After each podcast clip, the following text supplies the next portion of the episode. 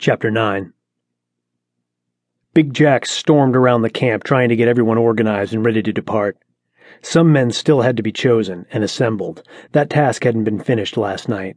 Fuel and ammunition were still being collected and loaded. It would be hours before they'd be ready to go. Big Jacks was fuming. He was in a hurry to go on his killing spree. It was still early when the defenders arrived at the gorge. Jason directed Andy, Ray, Billy, and John to the ridge on the west side of the road, and he, Catherine, Tom, and Betty took the ridge to the east of the road.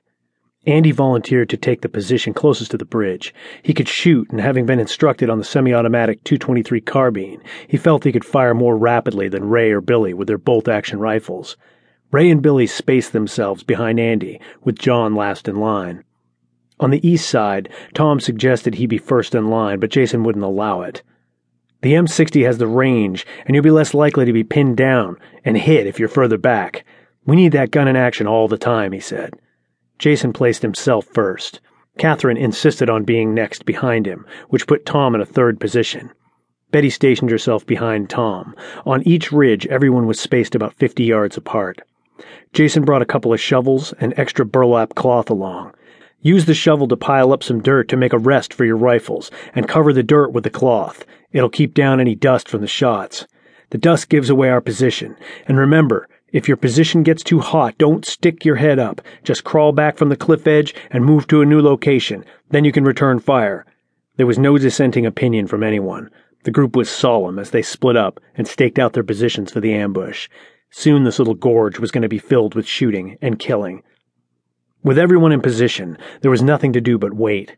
The sun rose higher, the sky was clear, the hum of the cicadas grew louder.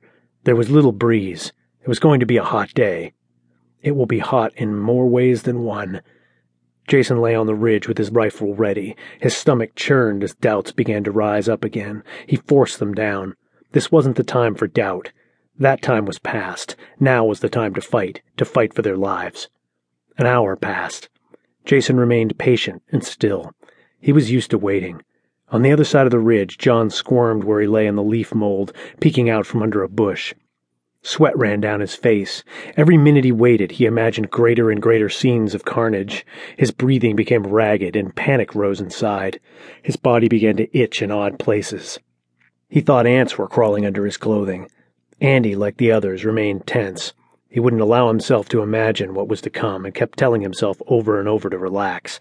Finally, John yelled out across the ravine, Are they coming? How long should we wait? His answer came quickly from Jason Quiet!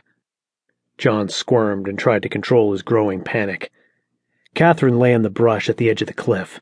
She kept repeating, Just hit a target and move on. They don't know we're here. We'll catch them off guard.